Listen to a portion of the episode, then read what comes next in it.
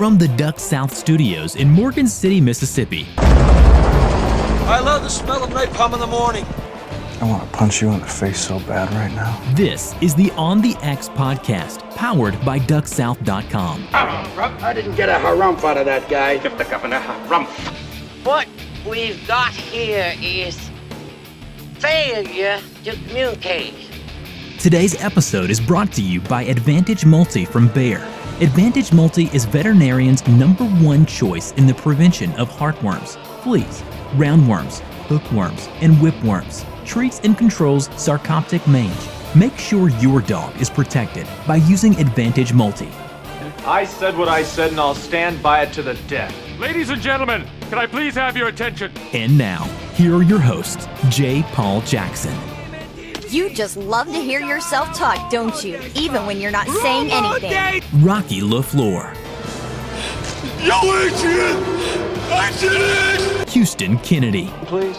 Houston, we have a problem. And Josh Webb. Coons. Well, raccoons trying to get on our back porch. Mama just chased them off with a broom. Welcome to the On the X podcast, powered by DuckSouth.com. I'm J. Paul Jackson, and today I'm joined by my co-host Josh. I'm writing my tail off for the website Webb and Rocky LaFleur. And later today, we'll also be joined by professional duck guide Roland Cortez. Josh, Rocky, what's happening, guys? Riding down the road. Uh, just probably like you are right now, just burning the asphalt. Doing the exact same thing. oh, I'm sitting in the parking lot of the home of the best chicken gizzard in the world, Double Quick. yeah, pretty good livers too. oh yeah. While you're eating them, anything you get there little, while you're eating it, you can feel your arteries hardening. that little little pack of hot sauce. You know, you get that little pack of hot sauce, the double quick hot sauce. Yeah. Man, that stuff's good on those livers. so, no, I, hey, look, I just went and picked up. My boat had to be serviced, so I'm preparing for this weekend. This is our first weekend to start hunting. Um, just went and picked my boat up, go check out a few flooded timber spots, see what what it's holding, and prepare for the ice that's coming. Man, it's gonna get cold at the end of this week.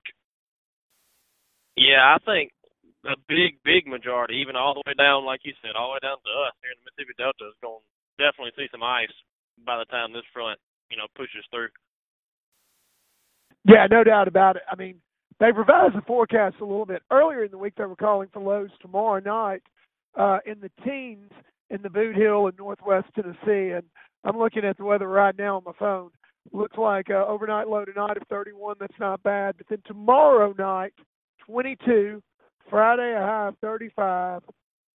Saturday morning, 22 again. So uh, we're definitely going to be seeing some ice here in West Tennessee, no doubt about that. J. Paul, what will you what what do you recommend? What do you put out when when something this cold hits? Um, what do you mean? What do I put out as far as the spread goes, uh, or, or? Yeah, no, no, no, no, no, no. I'm sorry, I asked that the wrong way. What do you put out to keep a hole thought out? What do what do you do that a listener oh. to the podcast could do to keep their holes open during a time like this? Well, you know, you've got two or three options. I mean, obviously, the most common option right now is the ice eater or the puddle buster. I personally use puddle busters just because uh, they're made here in West Tennessee and they were actually made to keep a hole open.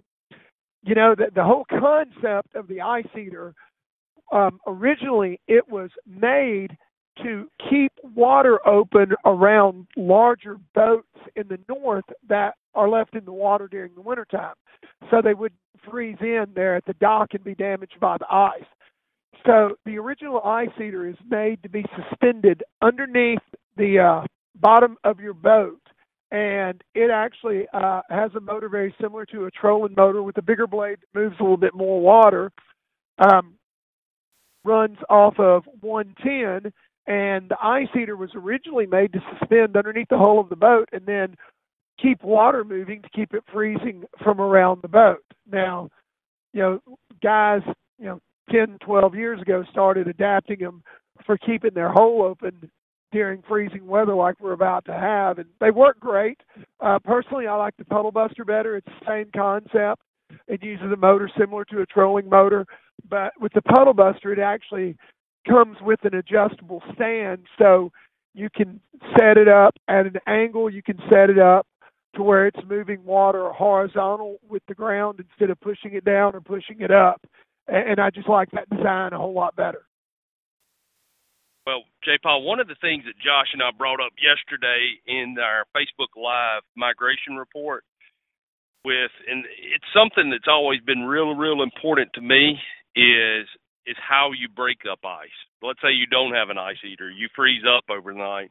You know, my best success has come from walking a hole out and then sliding the sheet over.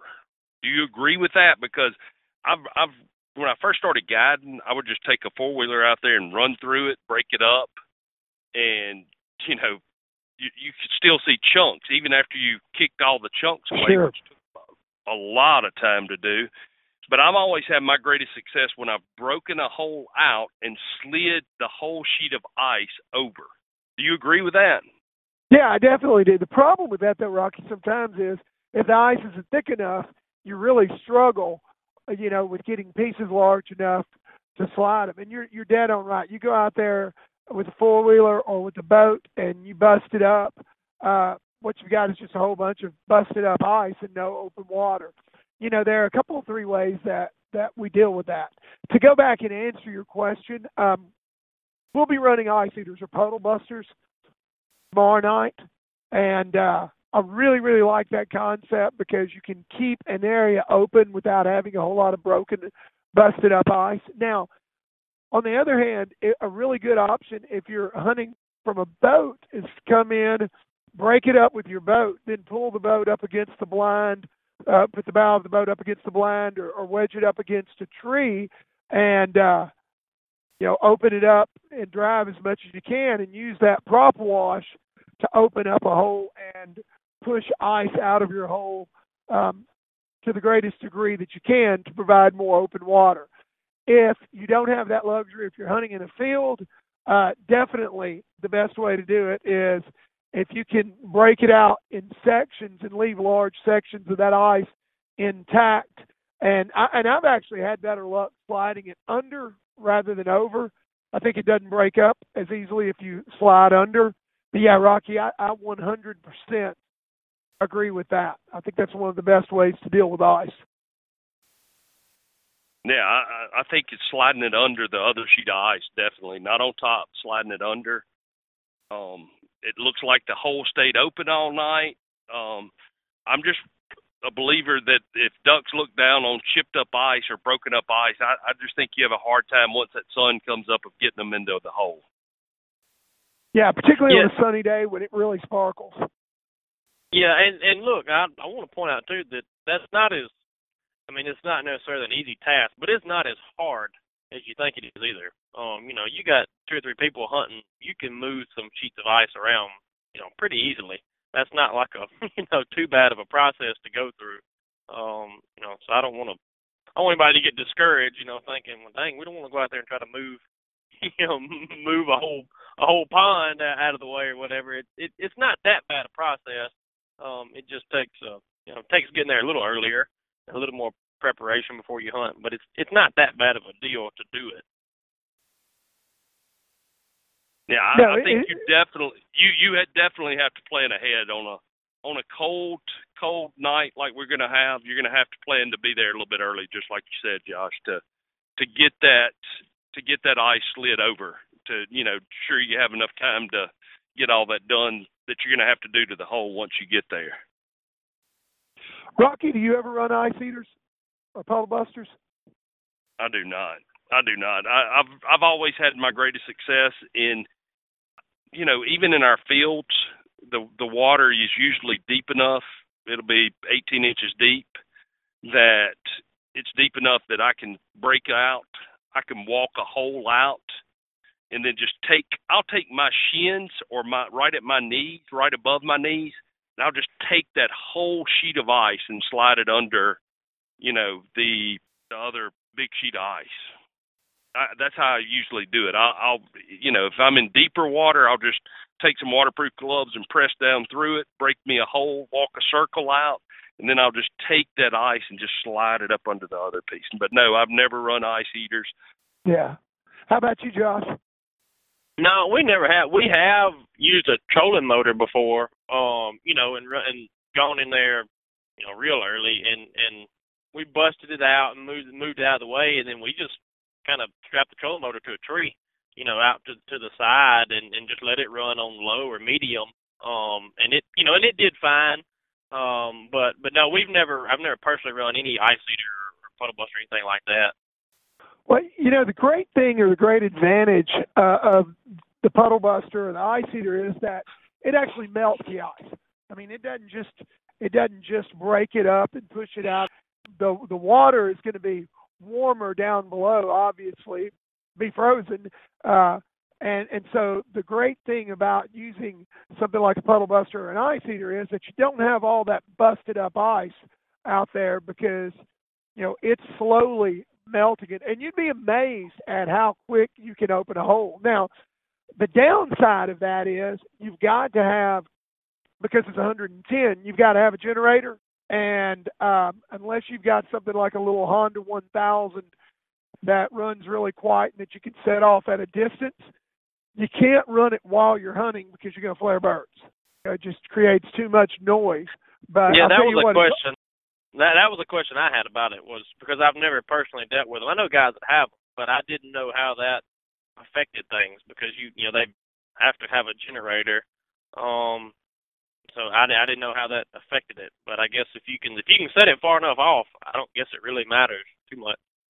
Yeah, yeah, we've got. uh I've got one buddy that I hunt with that has a little Honda 1000 and about 150 feet of extension cord, and he sets that little Honda generator, you know, about 125 feet behind us in the woods, and the willows behind his hole, and it doesn't seem to phase the ducks. And he's got a little bit deeper water, and with the puddle buster going, not only does it keep the hole open, but it generates movement and current. Uh, you know, similar to a mallard machine on steroids. So it can really get the decoys, you know, dancing around also.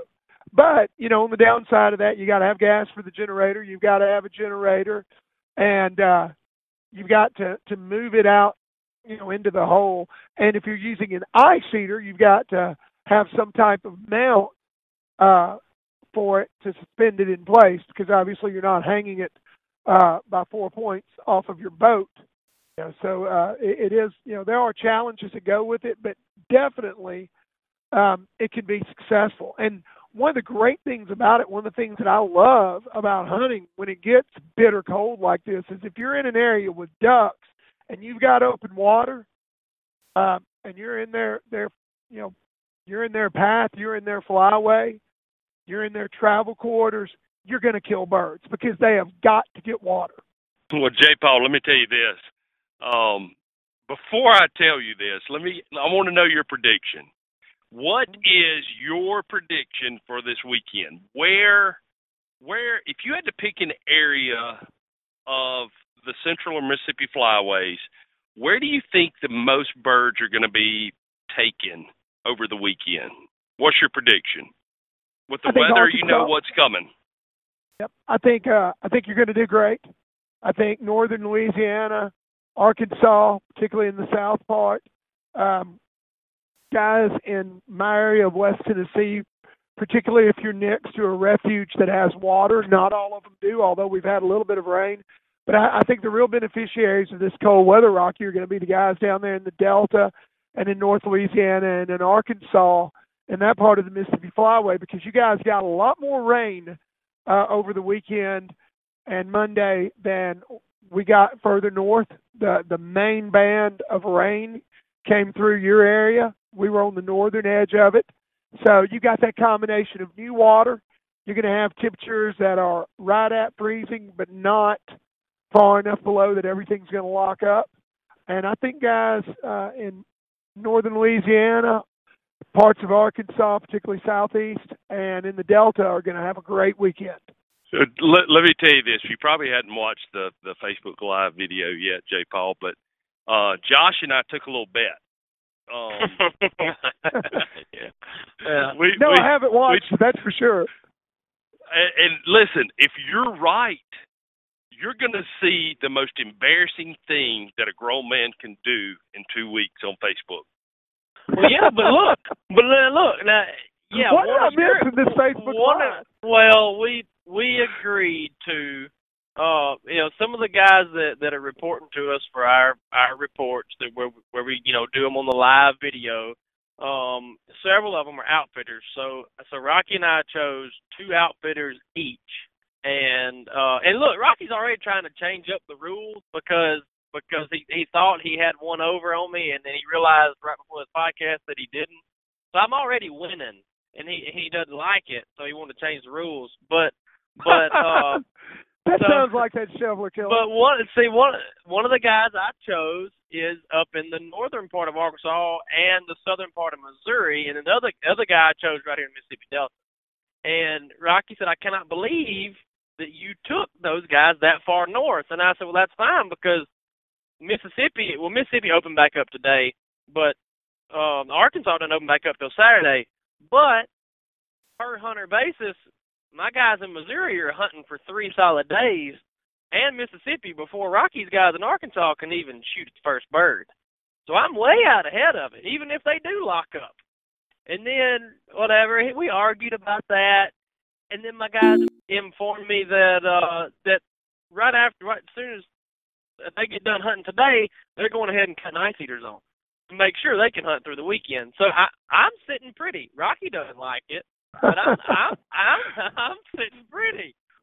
So, All right, so J. Paul, let me let me tell you who I took. I took Roland in Stuttgart, which Roland and you know Roland, those guys are going to be right there on that line. I think of the the hard freeze line. So I think they're going to be mm-hmm.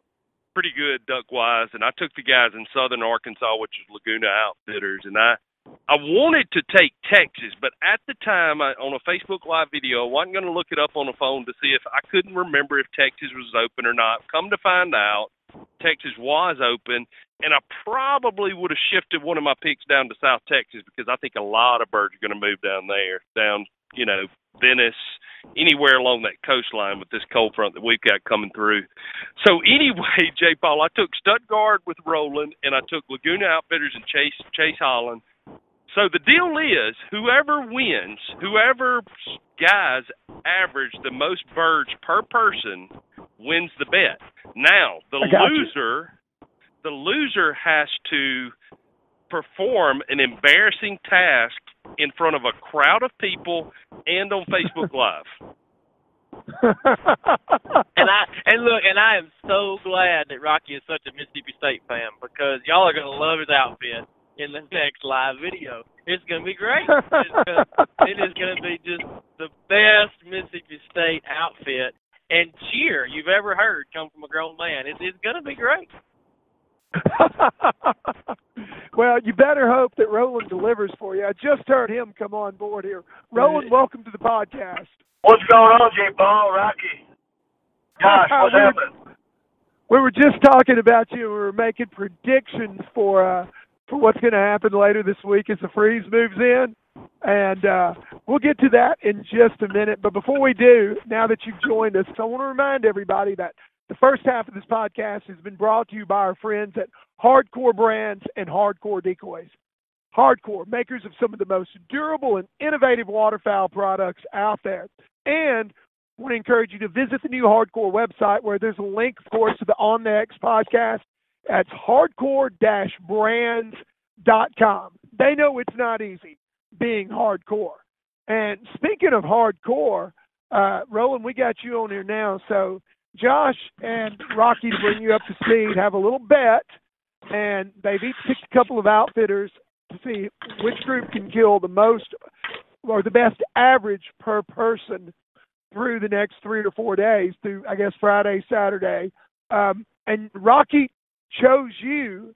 Um, he was just asking me where I thought the ducks were going to be killed, and Rocky, you know, I, I was mainly relating to Mississippi Flyway, so I'm glad you didn't take anybody in Texas. Uh, yeah, I, I think they're definitely going to kill a lot of birds in Oklahoma and Texas. Also, um, I talked to Brad Allback, and it's looking pretty doggone good for those guys this weekend too. But I, was speaking mainly in the Mississippi Flyway, and Roland, I was saying that I thought that guys next to refuges in the Bootheel and West Tennessee that keep open water are going to do well. But overall, you're going to have really good hunter success in central and southern Arkansas, Louisiana, uh, particularly northern Louisiana, because of the new water, and the Mississippi Delta because of the uh, borderline freezing temperatures and all the rain that they've got. What's your take, Roland? What do you think? Um, J. Paul, there's a lot of ducks, like I said, around the Stuttgart area and even south of here. You know, um, some of the farmers put some uh, boards on their risers and they kind of trapped a little bit of water. So there's a little bit more water in some of these fields, and I'm riding around um, earlier and I'm seeing a lot more ducks and particularly mallards. It looks like we had a pretty good push of mallards with this little bit of cold snap. And I know the coldest part of the weather didn't come yet, so I, I do believe that you know we're going to have some more ducks show up tonight, maybe tomorrow, or, or even possibly you know over the weekend. T- lots of geese. There's a lot of snow geese coming from the north. I'm seeing big V's right now coming down from the north, so looks like we got a push of, of snow geese for sure. Hey, hey, Roland, how many how many snow geese do y'all average on a hunt? On a snow goose, uh, when, when we do no, no, constant, no, no, no, uh, hold on, hold on. No, do y'all shoot snow geese when you're out there duck hunting, right? Yeah, but um, Rocky, we don't particularly target them. You know, I mean, if if they come over, we'll shoot them. Um, but we don't we don't particularly set up. You know, uh, when we duck hunting for snow geese. You know, most of the geese that we try to kill are, are, are speckle bellies, and we'll put you know um full bodies and you know floaters out in our decoy spreads. You know, to target the speckle bellies. But we do shoot some snows. But I mean, we don't just kill a bunch of them. You know. Well, mm-hmm. I, well, look when when Josh and I took this bet there was no, you know, we didn't say it had to be all ducks. We just said birds per person. That's right. So if you That's shoot, right. so if you so if you shoot specks or snows or whatever while you're duck hunting this weekend, all for it, buddy. So we can average about ten per man. So, so what you're saying is, that it, what you're saying is that if I kill 192 snows, that'll count. Heck yeah. Yeah, that's Ah, no, no, Oh. no, no, no, no, no, no. I'm gonna have to call BS on that. Now, I, look, I'm I'm the neutral guy. I'm the neutral guy here in the middle. I don't have a dog in this hunt. And uh Josh, I think once again Rocky's trying to change the rules on you as you go No, I'm make it up. not. He per threw person. a, he threw a fit today. He he's beating his chest a little bit. I'm gonna outdo you. I said that's cool because I'm a hundred percent. And he said, "What are you talking about?" I said, "Well, my guys in Mississippi limited out uh, per man today, and my guys in Missouri." He said, "What are you talking about?" I said, "Hey, we're hunting. I don't know what you're doing, but we're hunting." So, so but no, hey, Yeah, look, it's Roland. duck. One thing, do it now. It's ducks only. For the bet, I say it's ducks only. Everybody in agreement on that? I'm good. You can't- I'm you- good with it. Because we can't, kill geese in change it. Mississippi. No. We can't even kill geese in Mississippi right now. It's close to the 15th, so it doesn't matter. It doesn't affect me. You didn't think that I knew that going into all this? I knew that going into it. now, you, man, you are devious and conniving today, Rocky. Also, I, I, I'm actually impressed. Intellect. No, Oh. but, but go ahead. He listen. He better hope his guys pulls him through because J. Paul he is going to be dressed in holiday in the holiday spirit at the Walmart checkout stands in Greenwood, Mississippi for anybody that wants to come watch, and he's going to sing Christmas carols until he can get at least five people to join in with him. That's my punishment. I got to bring a video camera for that one. Hey, it could be worse though. I mean, it could be a French maid outfit. That's a mental picture I can live. I can live without. All right, so it's du- so so. What days are we on? I mean, what days are we talking about? Does this? well, are you asking? Rocky or who are you asking? Because Rocky Well, I think- change it. I think ground rules need to be laid right now, so we're all on the same page in this. I, I Go said ahead, over Rocky. the weekend. I said over the weekend and birds per person. Now, if Josh wants to classify Wednesday as the weekend, uh, you said at the end of this split. Hey, hey, I'll tell you what. Let's do. No, no, I'll tell you what. Unless there's an argument from you two, once again, as the as the moderator here, the the neutral guy in the middle. Let's because we're talking about ice, okay, and how they're going to react and how we're going to deal with that. Let's call it Friday and Saturday, those two days, because those are the ones that are going to be most impacted by the overnight lows. Would you agree with that, Roland? Yes, you're right there. Rocky, are you good with it? I'm good with that. Friday, right, Saturday. You, okay, Friday, Saturday. mm, okay. Friday and Saturday, and then All we right. will record again on Sunday and figure out just exactly how this worked out. I, Hey, I, I, I can't. I- I I, can't remember the last the last true diehard Ole Miss Rebel fan I saw sing the Mississippi State fight song. But I'm looking forward to this one because it's gonna be it, it's gonna be great to see Rocky do it. Yeah, I mean, I'm I'm thinking of you in a tuxedo T-shirt instead of holiday gear. I think that I'm gonna dress you up in a tuxedo T-shirt to do this singing. All right, look, Oh, I we- can't we, wait. we can argue all day. Let's get rolling. We we do want to talk about specs though. Seriously, we, we want to get into spec hunting um because uh y'all kill a good many of them and y'all go after spec. You know, uh, especially with Arkansas has been in a split. Um, y'all y'all gone after specs and um so what uh has the I know spec hunting's been pretty consistent through the season uh in Arkansas and Louisiana, to our understanding. Yeah, it's it's been pretty good. I mean, for some reason, it seems that you know Arkansas itself, the Grand Prairie region, and uh, even towards you know Jonesboro, it seems more and more speckled bellies are, are, staying you know in Arkansas, and, and we do have some making it to Louisiana, which we you know, but for some reason, there's a lot more concentrations of uh, speckled bellies in the Grand Prairie region. So a lot of people are starting to take advantage of it. You know, and then plus Arkansas, we can kill three specks, and Louisiana, we can kill two. Now, Roland, you're one of the most hardcore spec hunters and one of the best spec hunters that I know of. I mean, you do an unbelievable job at harvesting specs.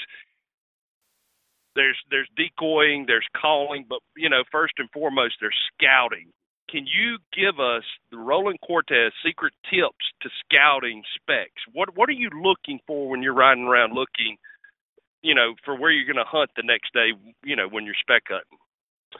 Well, you know, uh, Rocky, I'm looking for, you know, I'm trying to pinpoint where the majority of the geese are hitting uh, a certain field. So, you know, I try to scout as much as possible, you know, at different, in the morning, in the afternoon to try to figure out where all my specs are going, what particular field. You know, they might want beans, they might want rice, they might want a dry field, or they might want some water. So we do a lot of scouting here. You know, we've got a lot of acres to cover, uh, pretty much Arkansas County, a good bit of land. So we got to scout a lot. And if I'm not running around scouting, you know, we have somebody else that that pretty much kind of rides and and kind of tells me what what he's seeing in that field. But I, but preferably, like I said, I like to see exactly what field the specs are hitting and seeing if there's some type of place to hide, maybe a, a, a bar ditch bank or a type of levee. But sometimes the geese don't want to get close to you know a tree line, so we have to set up in the middle of a field and you know that's a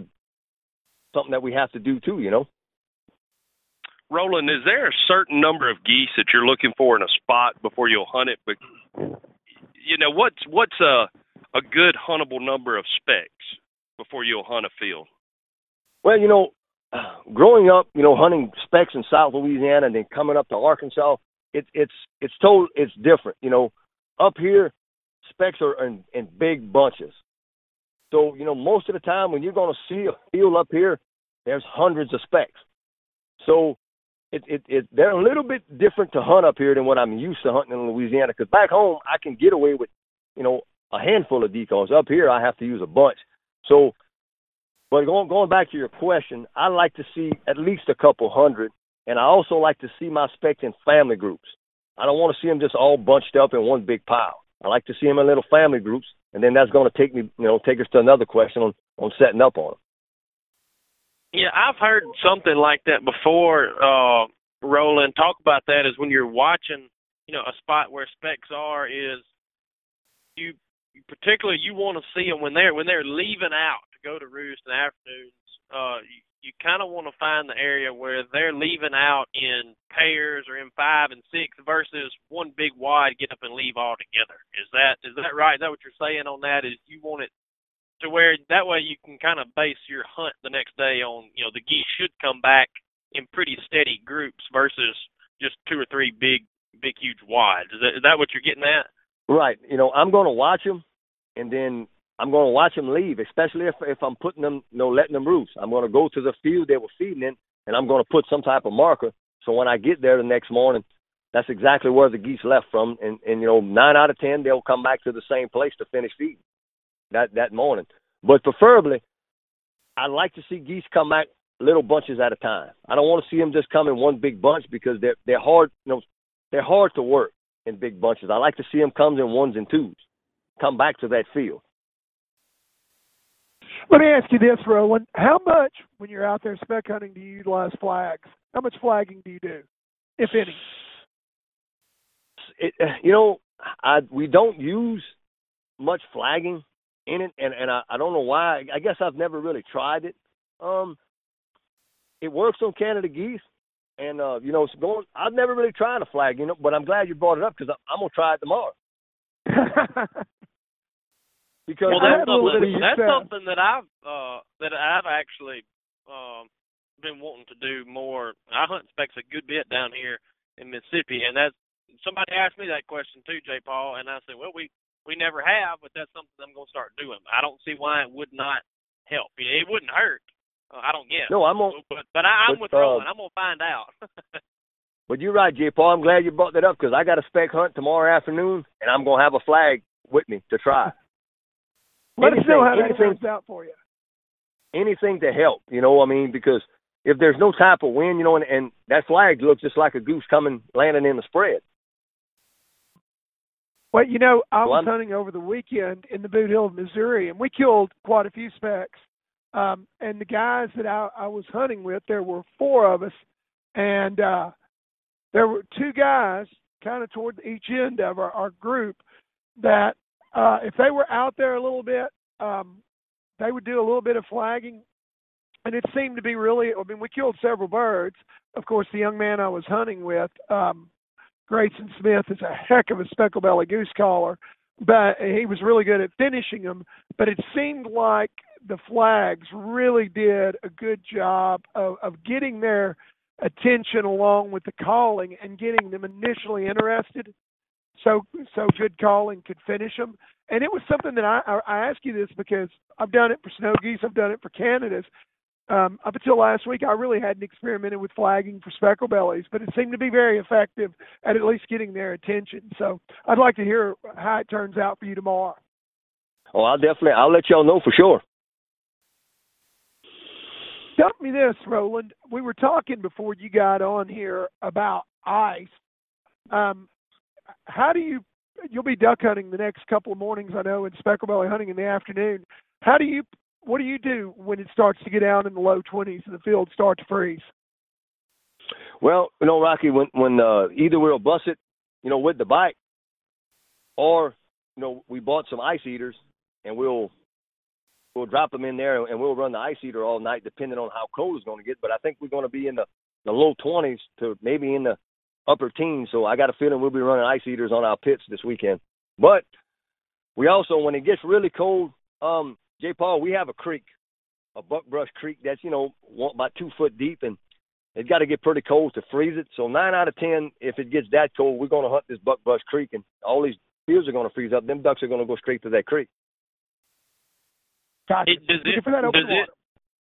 Yeah, that's what I was about to ask. Does it have sufficient water in it to be able to hunt it this week with the ice? Yeah, I mean, uh, we got about an inch and a half of rain, uh, I think, over the weekend. Um, so it, it brought the creek up maybe a foot. So we're looking at about maybe two and a half feet in some places. So yeah, I think we got enough to hold off from not freezing, you know, with, with 20 degree, 20 degree weather. But if it gets any colder than that, you know, then I'm going to start to worry. I might have to put my ice eater in there too. So we're going to be watching that creek too because I've seen it freeze before.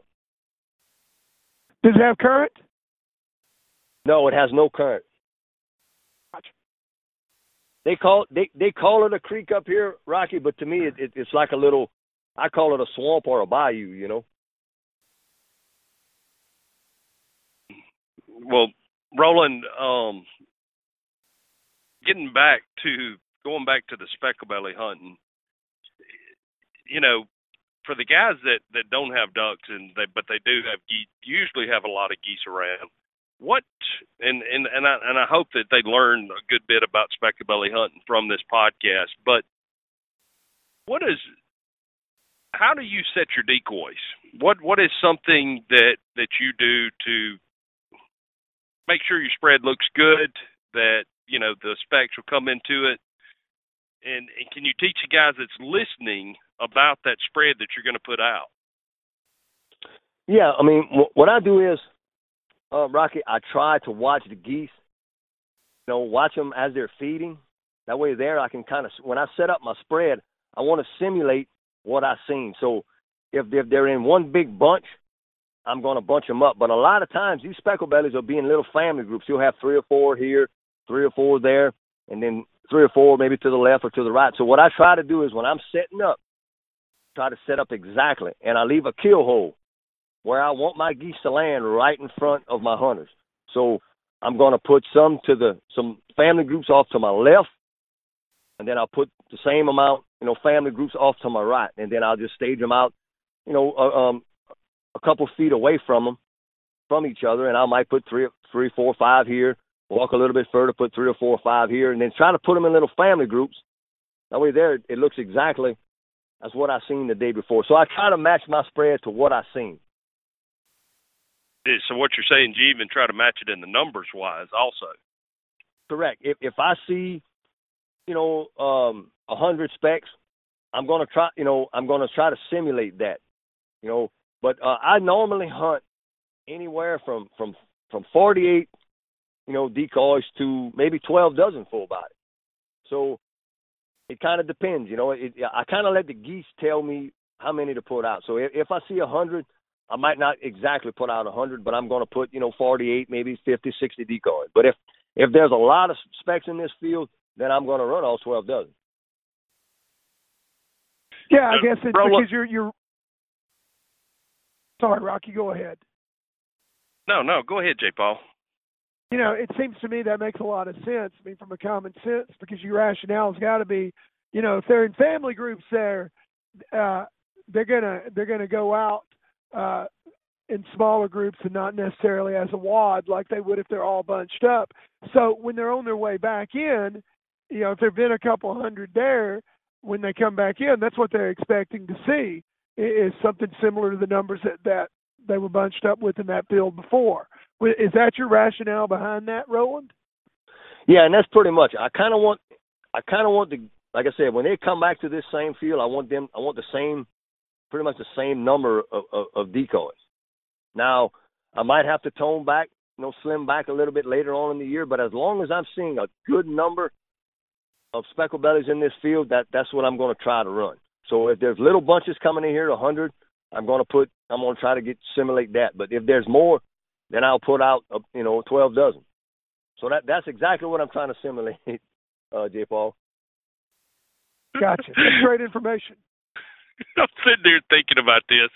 You know those speckle bellies. They get up and come back to that hole in the morning, and they, hey, didn't we roost with Larry last night? He's already back. I thought he was leaving behind us. Yeah, he done he, he done beat us. He done beat us this morning. Yeah. but anyway, hey oh, Roland, I was going to ask you this: What is it a particular day that spec hunting's better than the other? You like a sunny day? Do you like a, a cloudy, overcast day? What What do you like when you're spec hunting? my perf my my perfect day of spec hunting, Rocky, would be you know, a nice, sunny, you know, bluebird day. My son coming back. I got about five to ten, you know, miles an hour wind. That's the perfect day to. That's my perfect day to speckle belly hunt. When, when you give me a day like that, I could I could kill a bunch. You J. Like Paul, I hear you. I, J. Paul, I hear you laughing. Just go ahead and say it. Well, I was laughing because you said so. Is there is there one day that's better than another to spec hunt? And I'm thinking, yeah, the third Tuesday of every month when they're in season. What kind of stupid question is that? But then when you Yeah. when you qualified it a little bit, talk, ask about sun or wind or whatever, I went, oh, okay, yeah, that that makes a little bit more sense. I'm thinking, what like Wednesdays and Thursdays are better than Saturdays? I don't know. I, I, I generally I generally push for January the eighth, but if I can't get it, you know, I'll take the seventh. Yeah. oh my gosh, man, Roland, I'm sorry, these guys aren't right, but uh, Oh, that's man, it's Hey, I been don't- great. Go ahead, Roland. I don't Hey, know. I don't one know. of, If, I don't one know of the y'all can hear. requirements was one of the requirements was for Roland to bring a call today. I'm sorry, Roland. Did did you happen to bring a call with you? You got a spec call I with you in the truck? I did, but I I stepped outside the truck and I didn't know if y'all can hear it. But right now there's tons of geese coming out of the north. I just had a big wad of speckle bellies as I, as I stepped out of the truck. I, I didn't know if y'all could hear them or not. But like I said, right now I'm looking due north, and there's lots of geese coming from the north right now. A lot of high birds and then a lot of low birds too. Well, talk to him. Let's hear you. Well, I, I got to walk back to my truck to get my call now. but uh, yeah, I did. I did bring a call, and like I said, I'm gonna have to put my phone down, you know, um, to do it. But What kind of call do you blow, Roland? I blow Sure, guys a, a up there wanna Riceland. Yeah, I blow a Riceland custom call, which is made from uh made from Bell City, Louisiana. Have you tried Yeah, others? those I, I have I have tried others, um, you know, Rocky, but um, Bill Bill Daniels and uh, James Myers, you know, they're world champion speckle belly callers from Louisiana, and their know their calls have won probably more world champion speckle belly contests than any call ever made. And then plus, you know, these guys are, are real. That's what they do. They spec hunt for a living, and they kill tons of specks with their calls. So, you know, if, if you're going to pick a call, you know, you try to get a call that you know, sounds really good, and then you know, guys that that use them kill geese, and then you know, they pretty much got the world championship covered up when it comes to you know speckle belly calling. What about you, Rocky? Do you blow a spec call? I, I have a Riceland call, and uh, I mean that's what everybody has recommended to me. And I, I mean, by any means, we're well, I guess we are recommending them, but you know, that's what everybody has told me to blow, and I went and bought one, and I love it. What about you, Josh? I don't have a Riceland. Um, I'm sitting here trying to dig mine out of the truck, but I think I left at the house. Um, it's not a Riceland, but it's not because I chose not to have one. I just hadn't, haven't ever had my hands on one. Um, but it is from a place down in Louisiana. I remember that because the guy who got it for me. Uh, I just know it's not a Riceland. But uh, Yeah, but that's, like I said, that's nothing against a Riceland at all because I've heard nothing but good things, you know, about them. If if I had to guess, Josh, which call? I, I bet you you got a shank eye. I can't remember what I had to look. I'm I'm pulling in the house here in a minute. and I'll have to look. Um, but it's, uh, I've had it for a long time, and a guy a guy got it for me from Louisiana. That, and that that's literally Yeah, all I remember. I got a about feeling- it. And I just like it because I don't have. It doesn't take much air. Uh, and that's why I liked it when I Hmm. first started It spec might- hunting. Yeah, it might not be a shankai, but uh, uh, if if you're familiar with with spec call, the shankai has been around since probably the early '50s. Mm-hmm. You know, um, Melvin Salvas, you know, he's the one that kind of came up with the. I guess you can want to say with a with the spec call because he you know he he was taking P.S. Olt predator calls and putting um a comb I guess the widest part of the comb, he was making hard rubber reeds with them, and he's kind of the one that I guess I want to say started the the the spec the, the making spec calls, you know. Yeah, and there are two or three really nice models out there. I like the Riceland. Uh, I've blown one. I don't own one. I like it. I I blow a, a Hayes. Uh, Bob Hayes makes a really nice speckle belly call, and a lot of guys around here really really like the red bone, and I think they're very very easy to blow. Well, and, and you know, going back, you know, talking about spec calls, yeah, I mean, right now, the, the like I said, I blow a Riceland, but a red bone has won just as many world championships, just about as a Riceland. So on top of the ladder, red bone and Riceland are on top. So when a lot of people that hunt speckle bellies, a lot, you know, that's pretty much what they blow. And the reason And the reason why I think is because they're easier to blow. You know, they're bigger bore calls, you know, five eight bores, three quarter inch bores, and it takes very little air pressure to blow one. So, um, a, a lot, I think a lot of people are going to them. Sure. Well, if you got back to your truck, well, I'm ready. If you if you let me put if we let me put this phone down, I'll I'll try to sim I'll try to simulate a speckle belly. Let's hear it, brother. Bring it on. All right.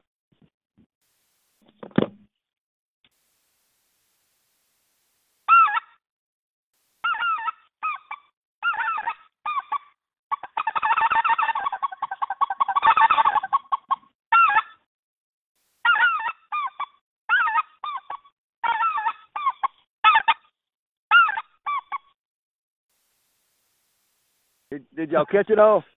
Man, that sounded great, Roland. I was looking But, out the um, window to see where the birds were coming from. Yeah, it I had even to watch sounded, because it sounded great through the phone, coming I through mean, the it phone. did. I am damned impressed, brother. I had to watch because I had some trying to land right here where I was at. I didn't have my gun. well, listen, we're not going to keep you any longer. Then it sounds like you need No, to keep no, we we, going. we good. I, uh, there, there's so much we could cover here on on speckle but I don't know how far y'all wanted to go with it. You know.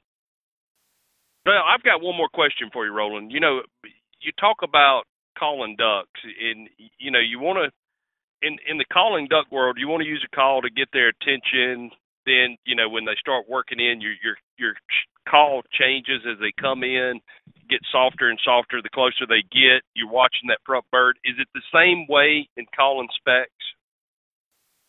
Yeah, correct, Rocky. What you want, you know, a, a speckle belly, he'll make, you know, pretty much three sounds. He'll make a a single yodel, a double yodel, then you'll hear him do a triple yodel.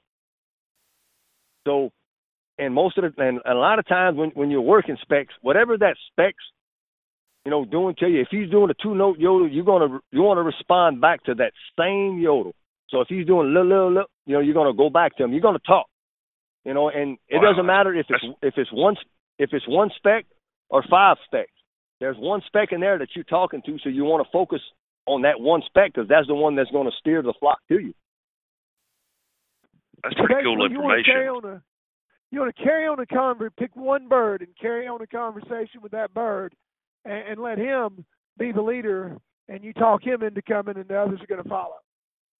Yep, and and um and that's pretty much what I'm trying to what I'm trying to do, you know, because there's one bird in there that'll be, you know, doing a, a, a you know a double yodel or a triple, and that's the one that you want to go back to. So whatever that bird's telling you that he's calling back, that's what you want to do. So you want to keep that conversation with that goose as much as possible, you know, and and if he's going little little, you're going to go right back to him, little little little little little, little. and whatever that goose is doing, calling back to you, that's what you try to simulate.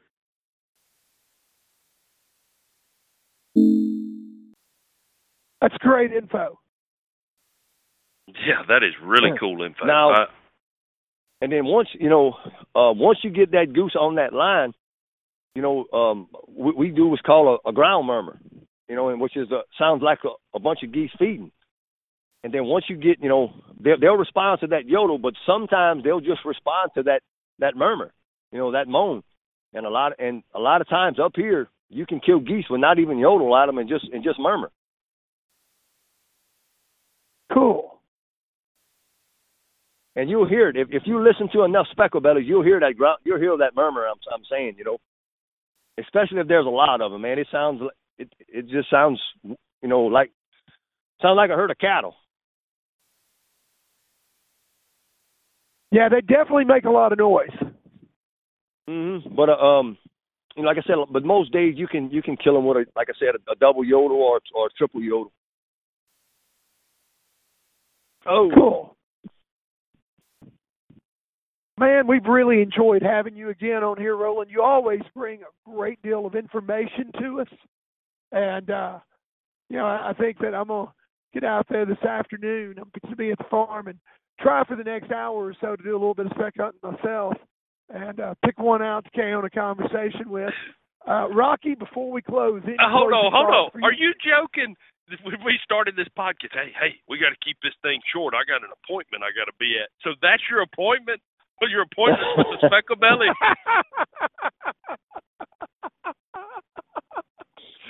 I didn't say what kind of appointment it was. I have an appointment with a duck or a goose this afternoon. Sorry, Hey, look, sucker. We've been on here for almost an hour now, so you can't say that I haven't went above and beyond because we had a great subject and a great guest. Heck, I, I could listen to Roland talk about this all day because I learned some stuff from him every time that he's on here. But uh yeah, guys, I'm pulling in and uh the wind's blowing. I see birds in the air. Roland got me excited a while ago, so I think it's time for us to close this thing down so I can go kill a goose. But before I do, Rocky, I think we've already lost Josh. You got any parting thoughts for us, Rock? Yeah, I look, I agree with you, Jay Paul. I mean, it's unbelievable the information that Roland brings when he comes on this podcast. And if you go back a couple of months, Roland was on the podcast with us back in October talking about cut down calling. And as much as you learned about spec hunting today, you should go back and listen to that podcast about cut down calling. But Roland, thank you again for joining us. And uh we we appreciate you joining the On Next podcast because you always bring loads of information. J. Paul, Rocky, Josh, I appreciate y'all having me on here. oh, it's always our pleasure, buddy. And, and you know, we're going to be talking to you again, of course, over the weekend because we got to figure out whether Rocky is going to be singing the Rolling. Mississippi State Fight Rolling. song. we gon' or whether I'm Josh, gonna I'm gonna try my I'm gonna try my best, Rocky. I I wish we'd have went with the geese deal, 'cause man, I could have I could have probably killed 200 snows. But, Yeah. but, but on my on, on my closing thought, I don't know if I got the text about my my three squirrels and a rabbit, but y- y'all know what's for supper tonight, right? no, I didn't. Smothered smothered squirrels and a smothered rabbit tonight's what's for supper at the duck game. Oh man, wish I was going to be there.